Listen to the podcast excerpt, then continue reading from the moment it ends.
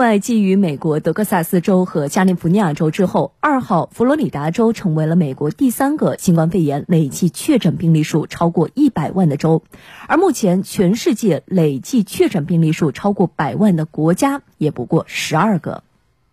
就在佛罗里达州病例数突破百万的前一天，该州州长德桑蒂斯举行了二十六天来的首次疫情发布会。会上，德桑蒂斯重申反对强制关闭企业和佩戴口罩等与疫情相关的限制措施。他还再次强调了在来年春季继续开放学校的必要性，并称由于新冠病毒而关闭学校是美国现代史上最大的公共卫生错误。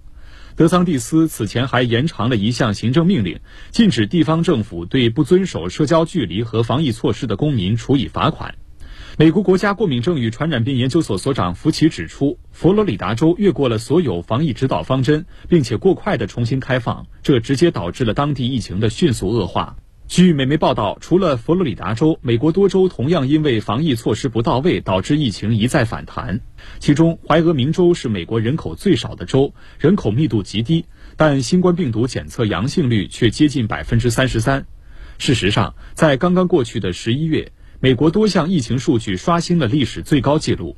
全美五十个州中有四十七个州以及华盛顿特区的疫情呈蔓延态势，三十四个州至少报告过一次住院人数创新高，二十九个州的感染率超过百分之十，最高的艾奥瓦州达到了约百分之五十，平均每七十秒就有一个美国人死于新冠肺炎。有美媒分析称，在失控的疫情面前，美国社会仍被政治和文化上的严重分裂所困，迄今无法就采取全国统一的防疫措施达成共识。专家纷纷警告，如果美国联邦政府和州政府之间仍无法做到步调一致，各州继续各自为政，更艰难的日子还在后面。美媒评论称，在一个已经分裂的美国，如果说我们在新冠肺炎大流行中有什么一致性的话，那就是缺乏一致性。